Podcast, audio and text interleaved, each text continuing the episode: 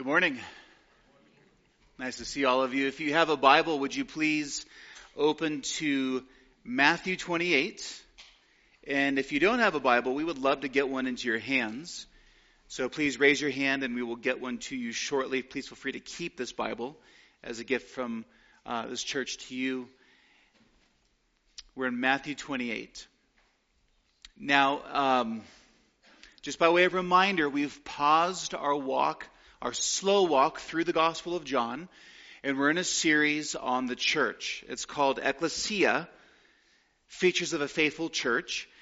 And we have been honing in our attention the past three weeks, including today, on what in the world Jesus is talking about when he teaches that he gives local churches the keys of the kingdom. And that these keys of the kingdom that each local church holds are for binding and loosing. And so that's, it's a, um, a new idea for some of us, and perhaps if you're visiting this morning, a new idea for you. But uh, this morning, our focus is baptism. Lord willing, next week will be the Lord's Supper. The week after that, church discipline. But with that said, please look, look along with me in Matthew 28, beginning of verse 18. I'm going to read down to verse 20, and then we'll pray and we'll jump into the Word. Matthew 28, Jesus is speaking.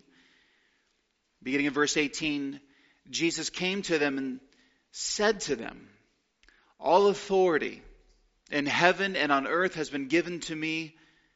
Go therefore and make disciples of all nations, baptizing them in the name of the Father and of the Son and of the Holy Spirit, teaching them to observe all that I have commanded you, and behold, I am with you always to the end of the age. Well, this is the word of Christ. Let's look to him in prayer. Father, we thank you for the gift of your word, the gift of your spirit, the gift of your son. And we pray that you would give us eyes to see, ears to hear, hearts to embrace and understand the brilliance and beauty of your Bible and what Jesus means and the implications for us on a practical level that we as a church and all gospel churches each hold the keys of the kingdom. So to that end, Lord, would you let the words of my mouth and the meditation of our hearts be acceptable in your sight, O Lord, our rock and our redeemer. And all of God's people said, Amen. Well, to begin our time, I do want to ask us a question, and it's this, and it may not be a question that you have really thought about before. How does a church know who belongs to it? How does a church know who belongs to it? What, what, what, do you actually do to do that? How does a church know who belongs to it? But there's actually a question underneath that question. Should a church even know who belongs to it. One of the things that we've seen in the past few weeks together is that a common perspective in the American West is that the, a local church is an optional add on to the Christian life.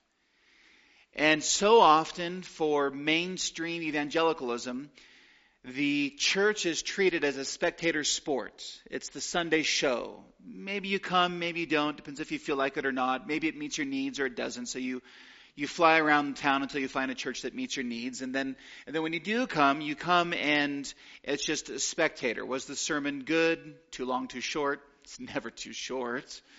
Funny not funny enough? Sarcastic enough? Whatever. We have these criteria but the, the thing is we have been seeing especially the past few weeks in matthew 16 jesus does answer that question for us and in Matthew 16, Jesus in effect says this Yes, I require a local church to know and decide who belongs to it. So, let me say that again because that's the opposite of what I just described, both in my conversion experience and my early church experience as a new believer, and for many. In effect, in Matthew 16, we saw this last two weeks, Jesus says, Yes, a church must know and determine who belongs to it. The question is how? You know, if you were to fast forward to Acts chapter 2, Peter steps up. He preaches the first Christian sermon. He preaches the gospel. Megachurch is born. 3,000 people come to faith and uh, repentance of sin and faith in Jesus. And do you remember what Peter's first command of obedience to them is in Acts chapter 2? Be baptized. Be baptized. So we saw in the first two weeks of this series that the central and distinguishing feature of a true and healthy church is confession of the biblical gospel of Jesus Christ. Two weeks ago, the whole sermon was dedicated to Peter's great confession, confession when he said, You are the Christ, the Son of the living God. What does that mean? We looked at that. And we saw last time that Jesus promises to build his church with the gospel. So, what's the purpose of the gospel? Church building. It sees it's it's it, the gospel sees dead people made alive, people in darkness brought to light, and they're not just brought they're made Jesus' sheep, so to speak, but they're not just released into the wilderness, they're brought into local sheep pens called the local church. The gospel builds the church. That's what its intended purpose is. But we saw shockingly and somewhat confusingly and mysteriously last week that Jesus gives every local church the keys of the kingdom. And the keys of the kingdom are for binding and loosing. He speaks of it in Matthew 16 with regard to Peter's gospel confession, and he speaks of it in Matthew 18 with regard to a local church exercising church discipline and removing somebody from the membership of the church. And the keys are for binding and loosing the doors of the kingdom, so to speak, opening and closing. And I suggested last week that the way that we should think biblically about these keys of the kingdom is it's a key ring that has three keys on it the key of baptism, the key of the Lord's Supper, and the key of church discipline. And today we're focusing on the gospel key of baptism. And Lord willing is the key, next week is the key of the supper, and the week after that, the key of discipline. To understand what Jesus means in Matthew 16 and in Matthew 18. Now, this morning is a little different from our, our normal procedure where we really hyper focus on a text and just eat the meat off the bone as we work through it. This is a doctrinal sermon. We're going to look at what the Bible says regarding baptism so, in one sense, it's going to be wide ranging as we're thinking through all of Scripture together, but we will be landing on some key texts. So, as a different approach this morning, if you're taking notes, I'm going to give you a biblical summary up front of what the New Testament teaches about baptism. And that summary I'm about to give you is going to serve as the outline for the sermon, and we're going to walk through the explanation of it. So, so here's the biblical summary showing you the end at the beginning. The key of baptism is exercised by the local church as the public new covenant naming ceremony that portrays the gospel, welcoming a new believer by faith into the membership of that church. Uh, that's a tightly wound mouthful, but I think that's a, a really good summary of the whole New Testament's teaching on this doctrine. So here's the outline then. It breaks up that summary. Point number one, we're going to see this. The key of baptism is exercised by the local church. And we'll turn to Matthew 16 and Matthew 28 for that. And then point number two, continuing the summary, as the public new covenant naming ceremony, whatever that means. It's Matthew 28. Point number three, that portrays the gospel, welcoming a new believer by faith. And for that, we'll go to Romans 6 and Galatians 3. And then our final two points into the membership of the church and four concluding thoughts.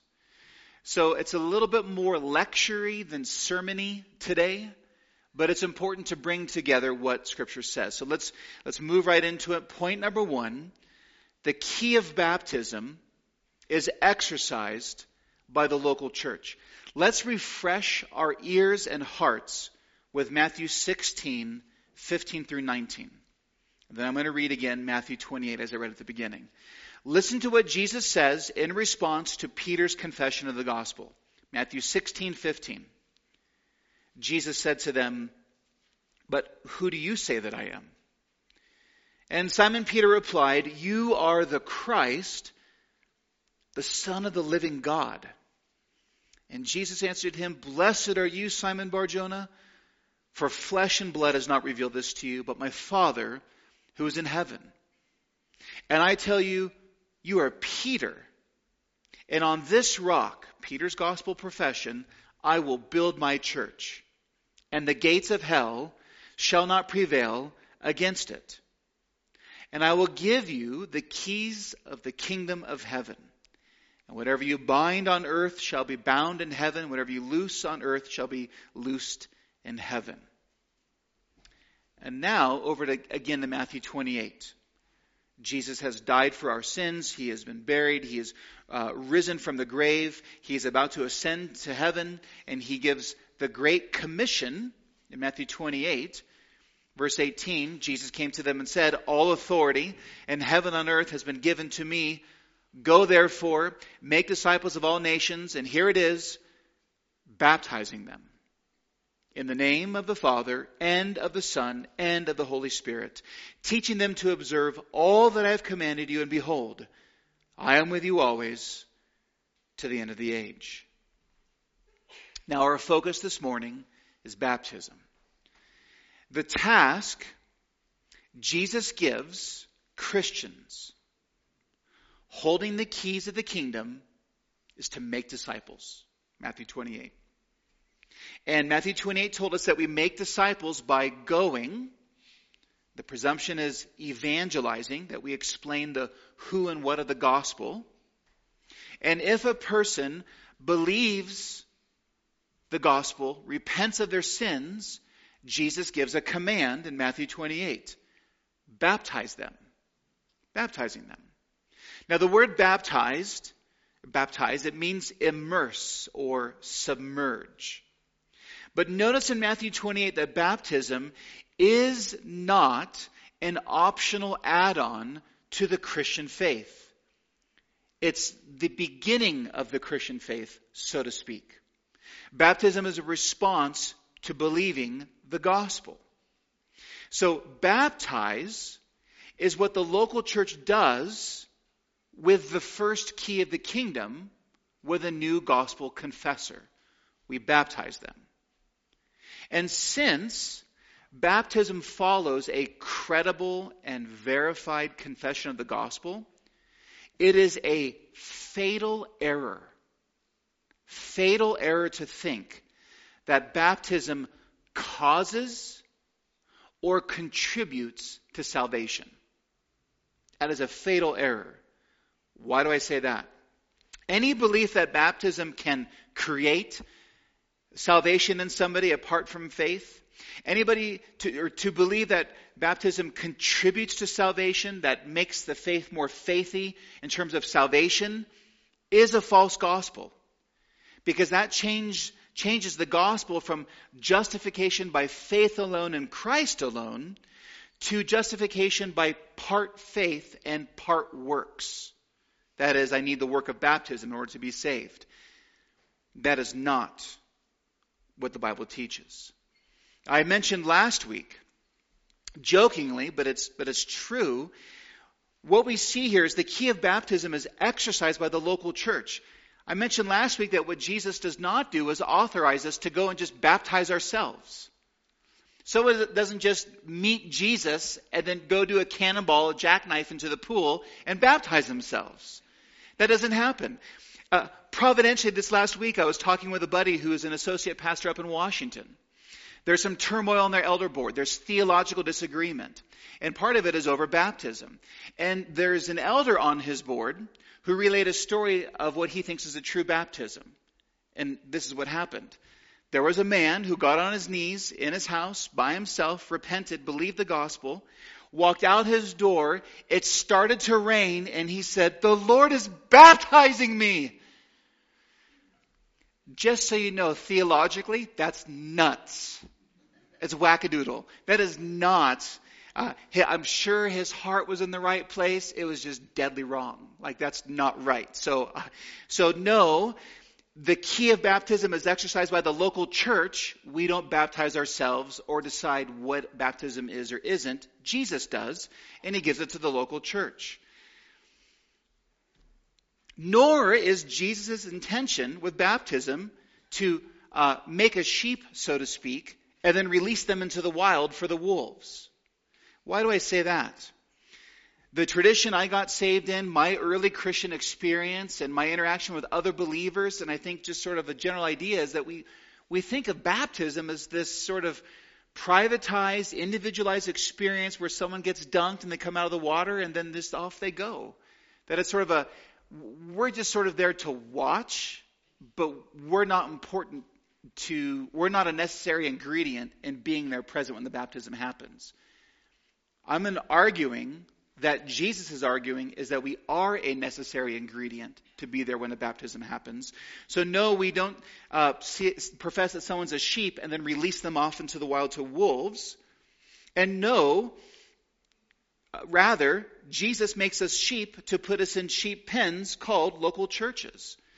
So, this first point, the key of baptism, is exercised by the local church. So, with the first key of baptism, Jesus authorizes. Now, think about this. Jesus authorizes the church to recognize that a person has been forgiven or loosed or washed of their sins by a credible gospel confession. And then we open the front door to membership into the church through baptism. Right? Acts chapter 2. I mentioned it a few moments ago. Peter preaches the gospel. 3,000 people respond by faith and repentance to the gospel. And he says, what do they do? They get baptized. They get baptized. Not because they felt like it, but because they were, it was the first obedient command in response to faith in the gospel. But here's what I don't want you to miss. Don't miss here the command in Matthew 28 when Jesus says, Go, make disciples, baptize, command. Don't miss the command in 28 in its connection to Matthew 16 that we looked at the last two weeks. In Matthew 16, Peter makes the first great confession of the gospel. Jesus affirms and authorizes that con- confession. Yeah, Peter, you got me right and my work right, the who and what of the gospel right. So the question then is if in Matthew 16, it's about a right gospel confession, and then in Matthew 28, the local church is doing the baptizing, the question stands who gets to decide if your gospel profession is credible or not? Have you ever thought about that? And actually, how do you know if your gospel profession is credible or not. That's the local church. Matthew 16, Matthew 18, Matthew 28. It's the family of believers filled with grace who have agreed on the who of the gospel, who Jesus is, the what of Jesus' work. We agree on it. And so, who gets to decide if your gospel profession is credible or not? You or the church? The church does. Because we don't invent the gospel, it's given to us in the Bible. It's, it's what Scripture says, and we agree and see on the biblical gospel, and then we are filled with the biblical gospel. You're filled with the biblical gospel. We're joined together in the biblical gospel, and then if someone claims to have the gospel, hey, that's a biblical gospel. Welcome to the family. Who gets to decide if you join the church? you or the church? Can you, is it like Sam's Club where you can just drive down, fill out a membership card, and you're now a, a member of Sam's Club with your dues? Who gets to decide if you join? You or the church? The church does. Because Jesus gave the collective local church the keys of the kingdom. Matthew 16, Matthew 18. The church decides who's in and who's out. It's not the wild west of freelance Christians. It's not a spectator sport. It is not a um, consumeristic perspective where you come to have needs met and then the rest of the week you're out doing your own thing. Jesus expects the local church to vet gospel confessions, and then baptize. That's really, this is a math problem. And here it is Matthew 16 plus Matthew 28 equals baptism. Matthew 16, gospel confession. Matthew 28, uh, gospel commission equals baptism. That's how we're to think about the key of baptism is exercised by the local church. But we must keep going. But why is Jesus instituting submersion in water? I mean, if you think about it, it's weird. Every time I think about it, that is a very odd thing for Jesus to institute in the local church. Taking a person and holding them underwater. That could be misunderstood for other things. It's very strange. Why baptism of all things? Our next two points are going to explain what and why baptism. This point number two is going to be a little complex if you're not familiar with the Bible. Point number two, building on the summary, the key of baptism is exercised by the local church, and here's point number two, as the public new covenant naming ceremony. Okay, so let me say that again. As the public new covenant naming ceremony. Look again at Matthew 28, verse 19. Here's the command of Christ Go therefore, make disciples of all nations, baptizing them. But baptizing them in the name, singular, of the Trinity, the Father, and of the Son, and of the Holy Spirit. Now, here's where it's going to get complex for a moment if you're not familiar with the Bible. If you were here, though, for the first sermon in this series, we saw that the entire biblical storyline, the spine of it, is, is, is broken up across six divine covenants. Six divine covenants.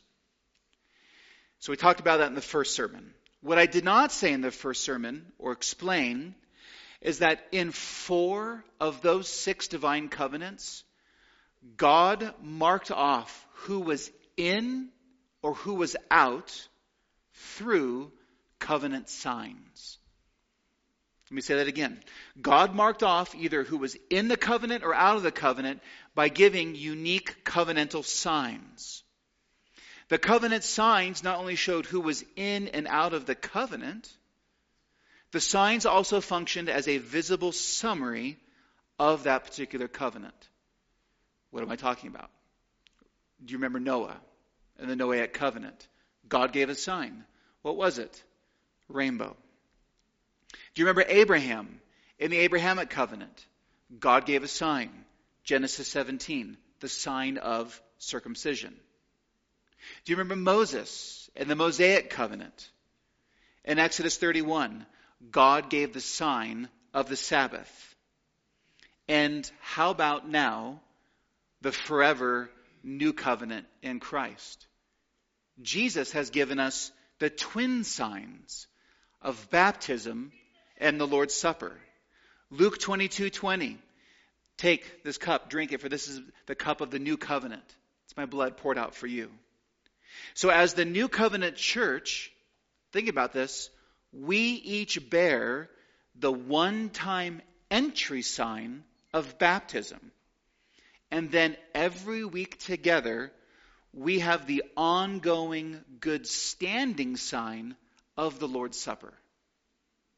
And we'll see more detail on that next week. Baptism and the Lord's Supper, which Jesus instituted, function as the visible summary of the gospel and reminders of our gospel admission into the new covenant. I've said in the past, if you will, you will misunderstand the Bible if you don't understand how the Bible has been fit together and told to us, inspired by the Holy Spirit. And that's across these divine covenants.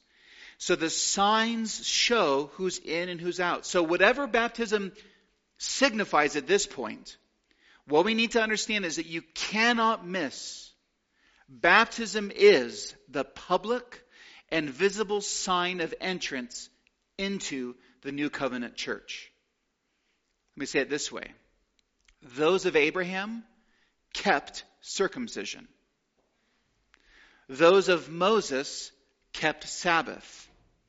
If someone was Abraham and refused circumcision, they were put out of the covenant community. Those of Moses, if they broke Sabbath, they were put out of the covenant community. Now, those of Jesus, we keep baptism and the Lord's Supper.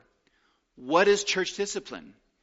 Putting somebody out of the covenant community and withholding the Lord's table, which is the sign of the new covenant, from them. That's the next two weeks. So, God is smart, and He's brilliant. And he's given us these beautiful pictures that tangibly make visible the invisible gospel as gospel people participate in baptism and the Lord's Supper. It's those moments that we see, ah, here is the new covenant community in Christ. So baptism is public and it's intended to be witnessed by those holding the keys, namely the church. So to begin to answer what is baptism, we see that it's the command of Christ to be obeyed. And then baptism, you're to be vetted and affirmed and then performed by the local church. The local church is responsible to vet, and vet means hearing that confession of the gospel. And then the church affirming that confession of the gospel. And then the church performing the baptism to show forth that person's faith in the gospel. And that's for us the entrance sign into the new covenant church. But this, this second point is it's a public new covenant naming ceremony. So it's public, it's new covenant. What's naming ceremony? Well, you heard again in Matthew 28 19, uh, what do we say over the person we're baptizing?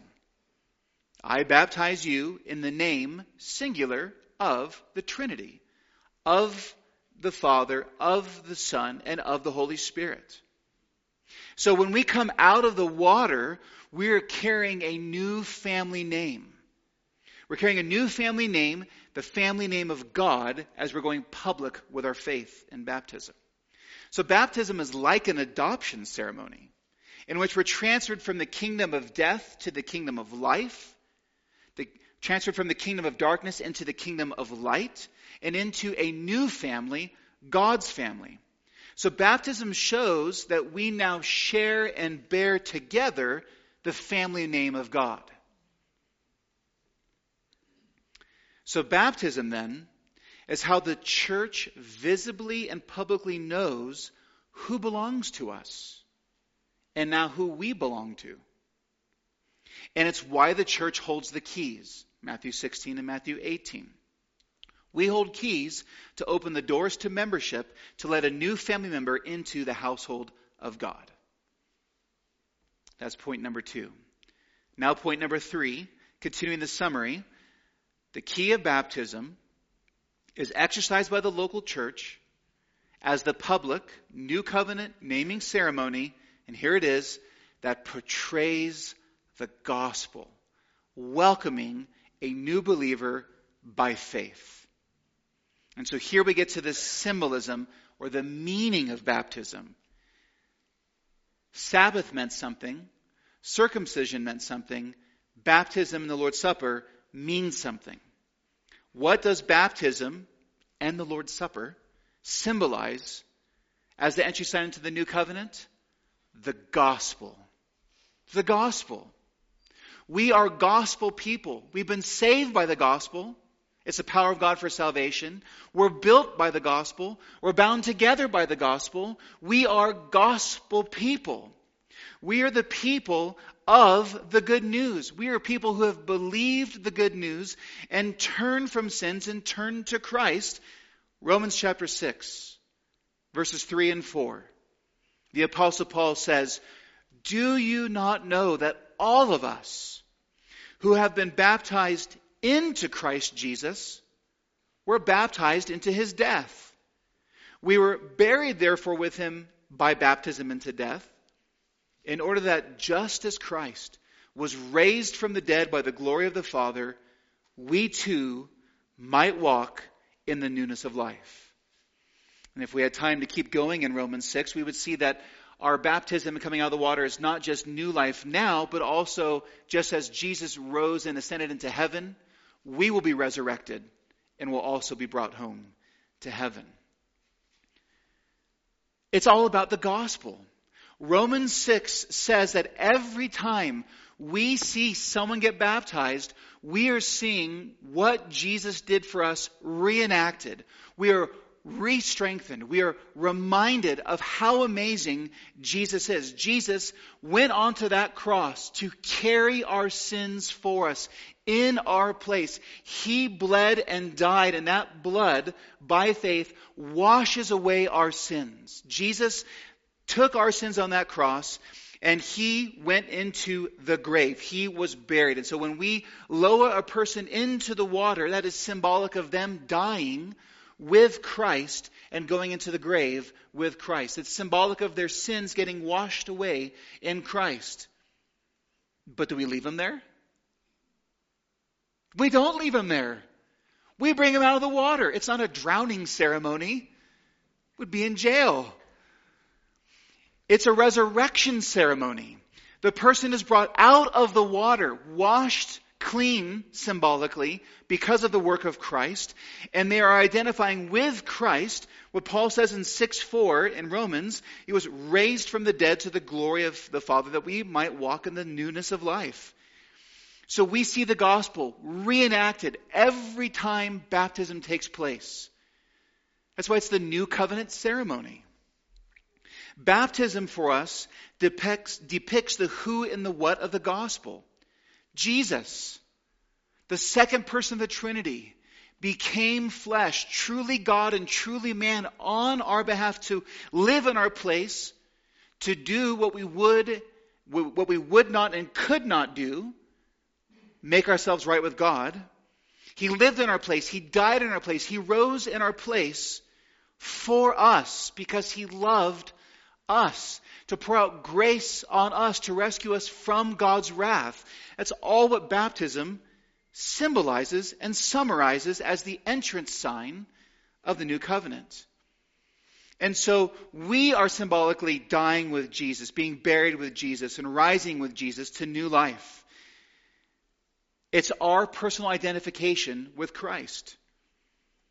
And so we go into the water and we come out. And of course, Baptism is by faith. It's our personal, faithful response to the gospel we believed in Matthew 28. Right? Go therefore, make disciples, evangelize, baptize. Baptism is by faith. As I mentioned earlier, baptism does not give saving faith. Baptism does not contribute to saving faith, nor, as some true believers hold, baptism does not promise future faith that might exist hopefully one day in the future. Baptism is designed by Christ to exhibit existing saving faith that responds to the gospel. And of course, that makes sense. Back in the first sermon, as we were thinking about all those different divine covenants, we looked at Jeremiah 31 and the promise there of the new covenant. And what makes, part of what makes the new covenant new is that everybody in the new covenant is actually a believer. Unlike the Abrahamic covenant, unlike the Mosaic covenant. And so it makes perfect sense to only baptize believers since baptism is the entry sign into the new covenant in keeping with Jeremiah 31. For example, Galatians chapter 3. Listen to how um, inseparable faith and baptism are in these two verses. Galatians 3, verse 26 and 27.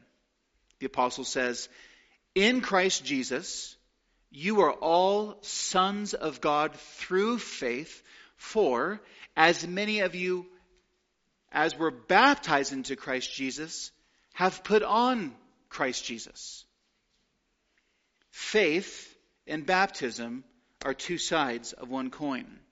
The clear connection between the gospel confession of Matthew 16 and baptism in Matthew 28 is that the church does not baptize non gospel confessors because Jesus does not build his gospel church with non gospel people. The New Covenant Church, holding the keys of the kingdom, is responsible to Jesus to affirm true gospel confessions and then declare God's triune name over the new believer in baptism as a naming ceremony and entry sign into the new covenant. That's what baptism is. What baptism does and why baptism is so beautiful. Because baptism doesn't contribute to saving faith, but it strengthens and sanctifies our faith as we see the gospel reenacted. This leads us to our two final points. Point number four, building on this idea of the church holding the keys and bringing people into the church, here's the full statement of our summary statement. Point number four, the key of baptism is exercised by the local church as the public new covenant naming ceremony that portrays the gospel welcoming a new believer by faith, here it is for this point, into the membership of that church. So in Matthew 28 19, make disciples by going, baptizing, and then teaching them to observe all that Jesus said, bringing them into local communities called local churches.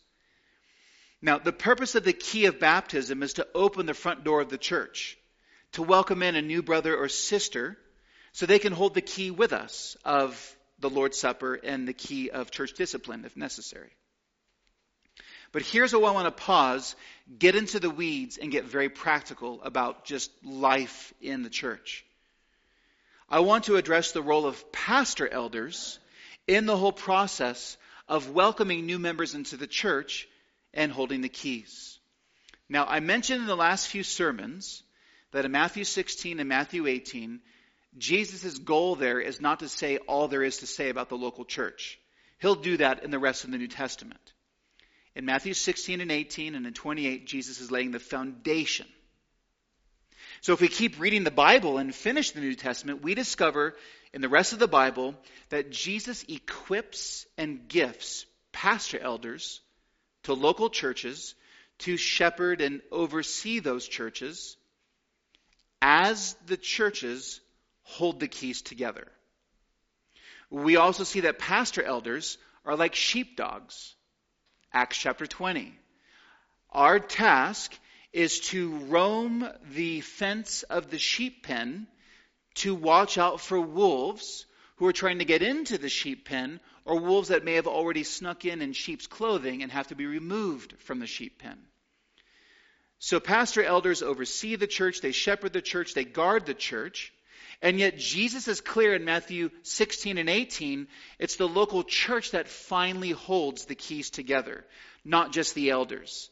Some church traditions say only the elders hold the keys of the kingdom. We don't think that's right. We think the local church does. So, how do we fit this together then? Pastor elders hold the keys with the church as fellow members and are authorized by the church to vet and affirm confessions of faith on the church's behalf. Let me say that again and then add a little bit more detail in there. The pastor elders, we hold the keys not exclusively, but with the members of the church because we've all agreed together in our constitution the who and what of the gospel and how we will organize our church life together. So the pastor elders hold the keys as fellow members with the church. And yet we've been set apart by the church, affirmed and recognized as gifted by Christ to vet and affirm confessions of faith on the church's behalf. Let me try to paint that picture. So, so this is in keeping the three years that I've been here Every time I've stepped into the baptismal to perform a baptism, you've heard me say every time, I baptize you on behalf of this church in the name of the Father and the Son and the Holy Spirit. And then we invite that new gospel confessor to make confession before you so that you would affirm that gospel confession. It was pre affirmed by the elders because we heard the testimony to bring them to the water in the first place.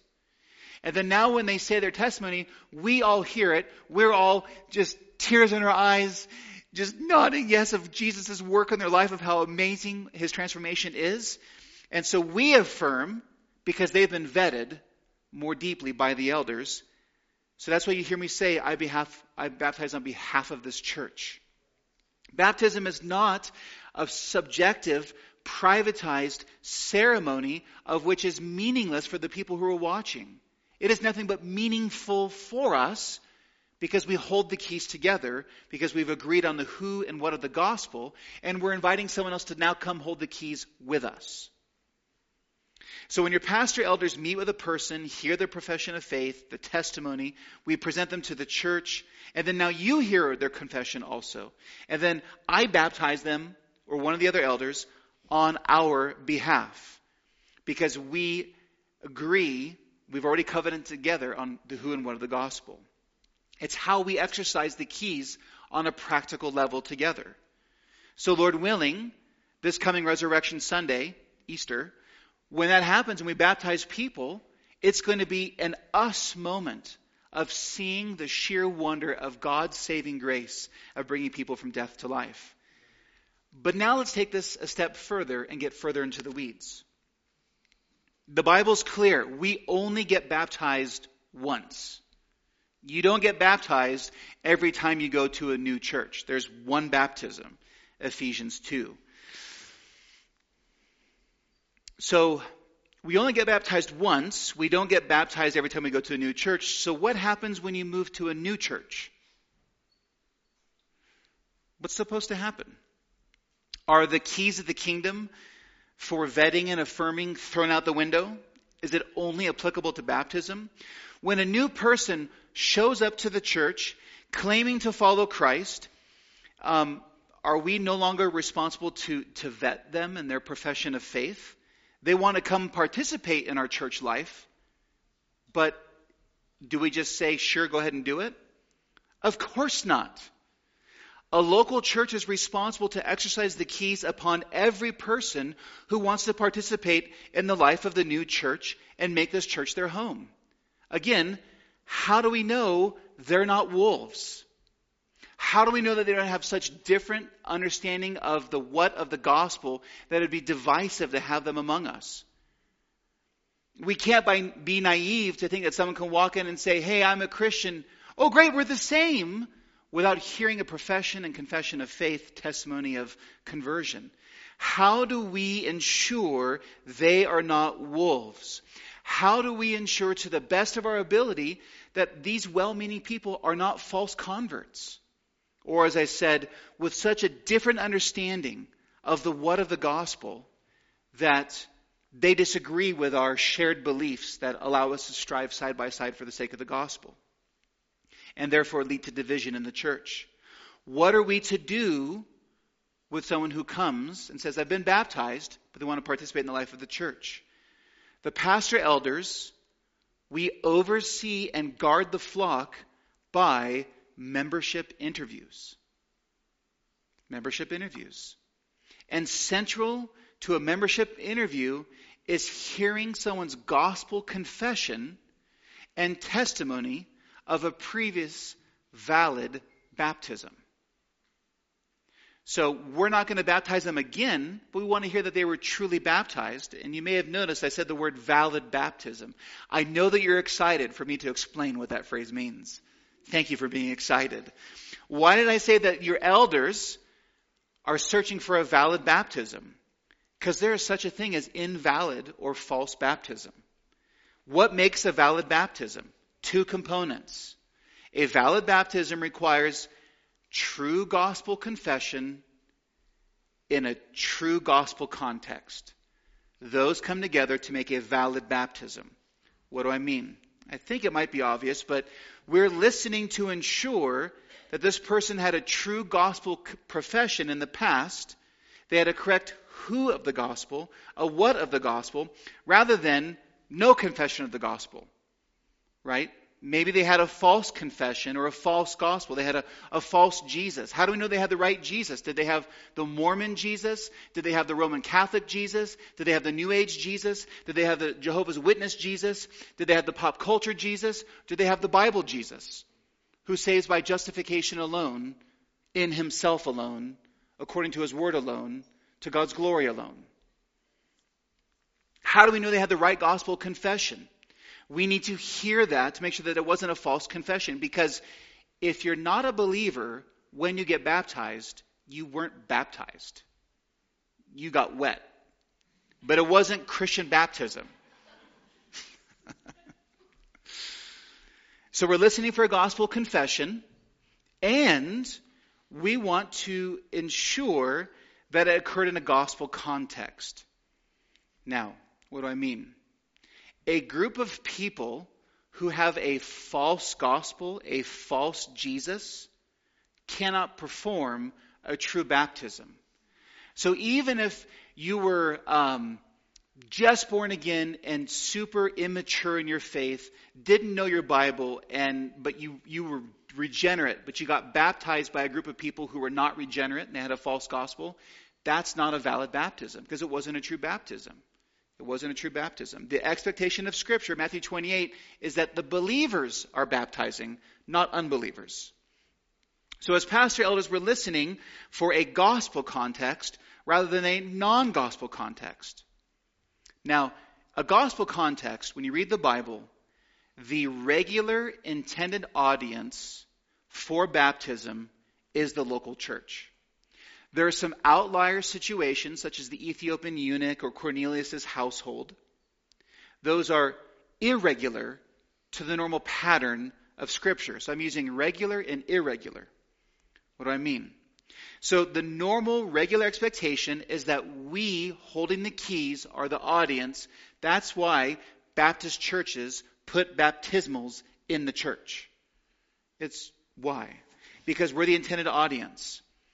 But there are still gospel contexts that are irregular.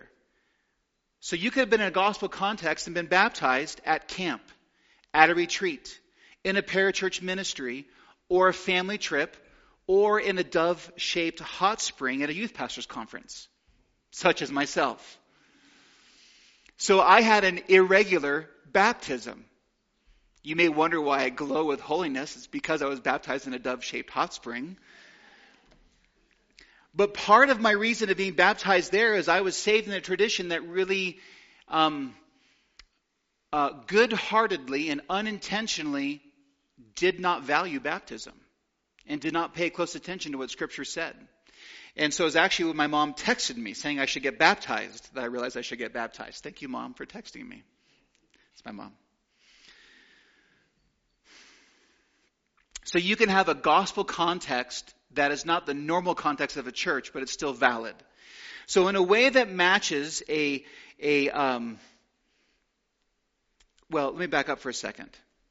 Why do we do this? Are we just theological neatniks? No. Do you see the grace on behalf of the church? If we're talking with this, this friend who's sitting at the table with us and we discover they actually don't have the biblical gospel, the biblical Jesus, what does that become for the pastor elders? A gospel opportunity to share the saving love of Jesus, to give better news than whatever they've believed in the past, because only the gospel is the true good news. And so we have an opportunity to, to invite them to faith in Christ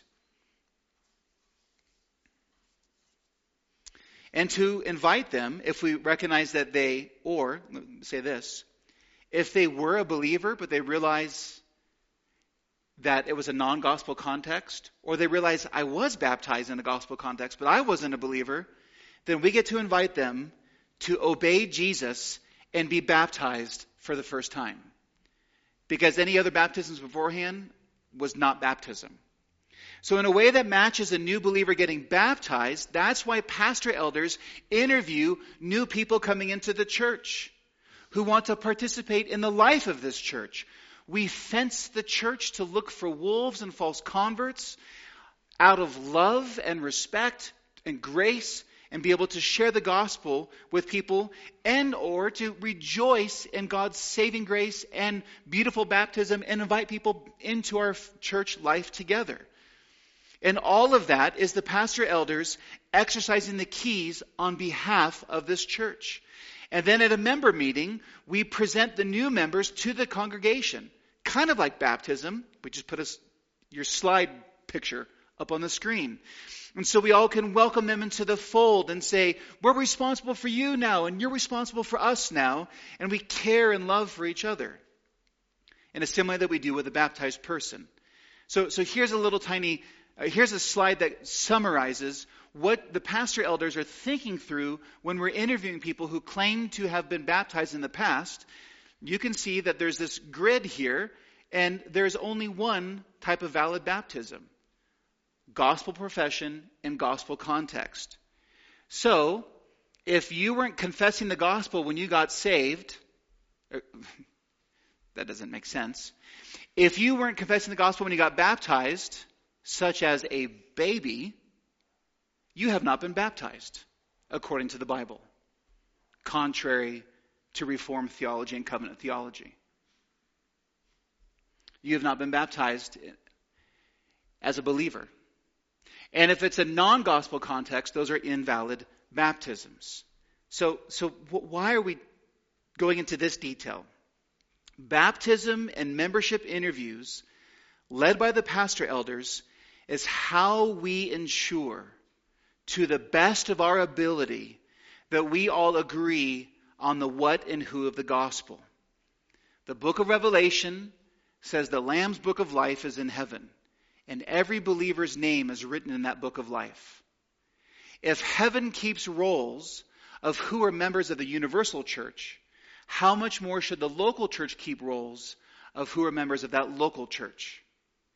And if only believers are in the new covenant, membership interviews and baptism interviews is how we, to the best of our ability, ensure that the rolls of the church match the rolls of heaven and match the rolls of the new covenant. That's the purpose of the keys of the kingdom. So, how do you respond? Four ways, they're quick. So, here's our Bible summary statement again. The keys of baptism is exercised by the local church as the public new covenant naming ceremony that portrays the gospel, welcoming a new believer by faith into the membership of that church. So, what's the first way to respond? Kind of like the past few weeks. If you're not a believer, the main note you heard this whole sermon was baptize, baptize, baptize, baptize, baptize, baptize. But friend, believe in the gospel of Jesus Christ. Turn from your sins and be baptized and portray that gospel for us by faith. You, you may be here because the, you, and you don't know it. Maybe a friend invited you. Maybe you wandered into these doors and you don't know why that you're here. Friend, understand that God is moving in your life to bring you here in this place to speak to you from His Word to let you know that Jesus Christ and Jesus alone saves and you cannot save yourself. Jesus alone cleans us from our sins. You cannot clean yourself from your sins. It's in Christ alone. And so by faith we believe and receive the free forgiveness He gives that He worked for us. If you don't know Jesus, friend, turn to Jesus and have your sins washed away forever and be clothed in the righteousness and goodness and beauty of Christ. And then get baptized.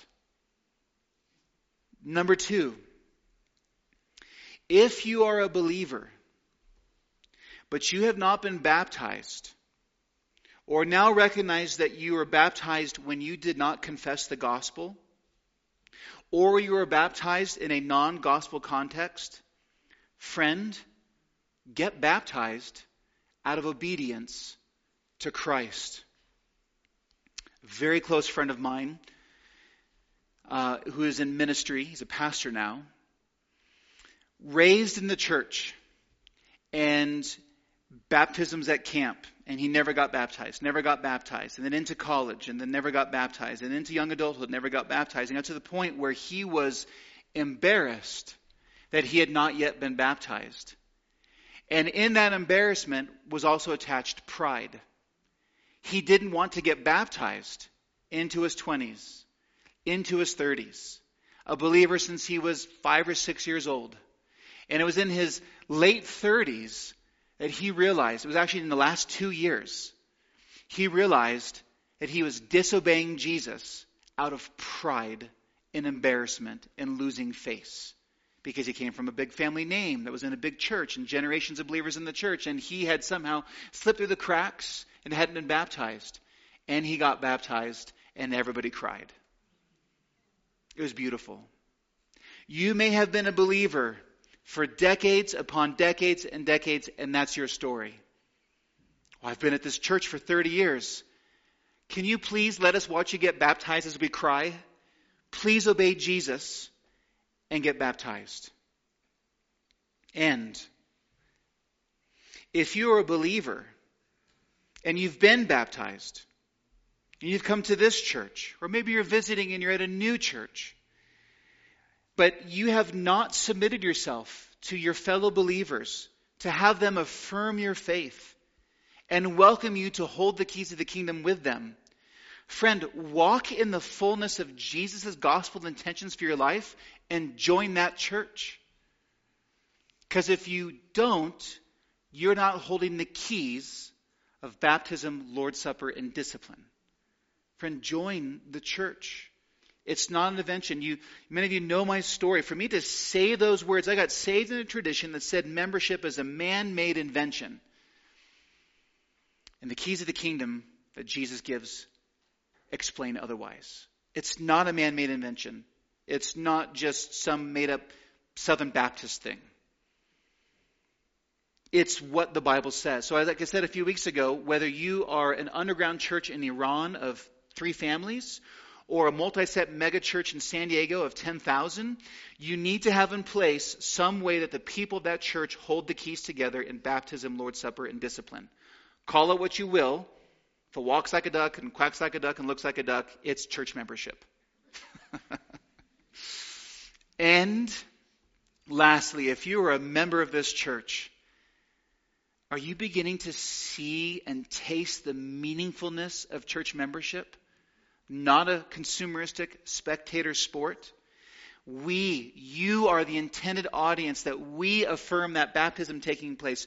When, when Elder Scott leads us to the Lord's table in a few moments and we lift our hands to show our ongoing good standing in the new covenant, we are showing that to each other. And then, if we have to, exercising the keys of discipline with tears in our eyes and grace on our lips of calling someone to repentance to remove someone from the fellowship of the church?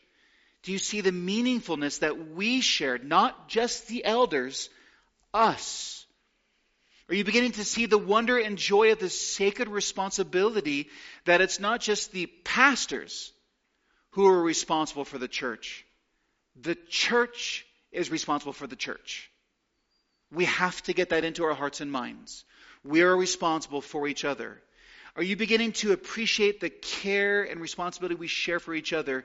Can you see why Jesus intends the local church to make the invisible gospel visible through our love for one another and baptism, the Lord's Supper, even church discipline?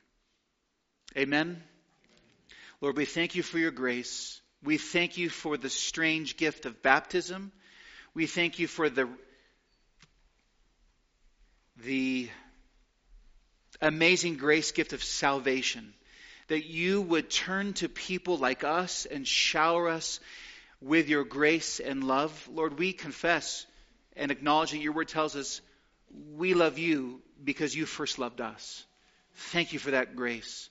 Lord, thank you for the grace of the keys to, to love each other and care for each other and to be concerned for each other and to pray for each other and to watch out for each other. Thank you for the strange gift of baptism and the portrait of the gospel that it is.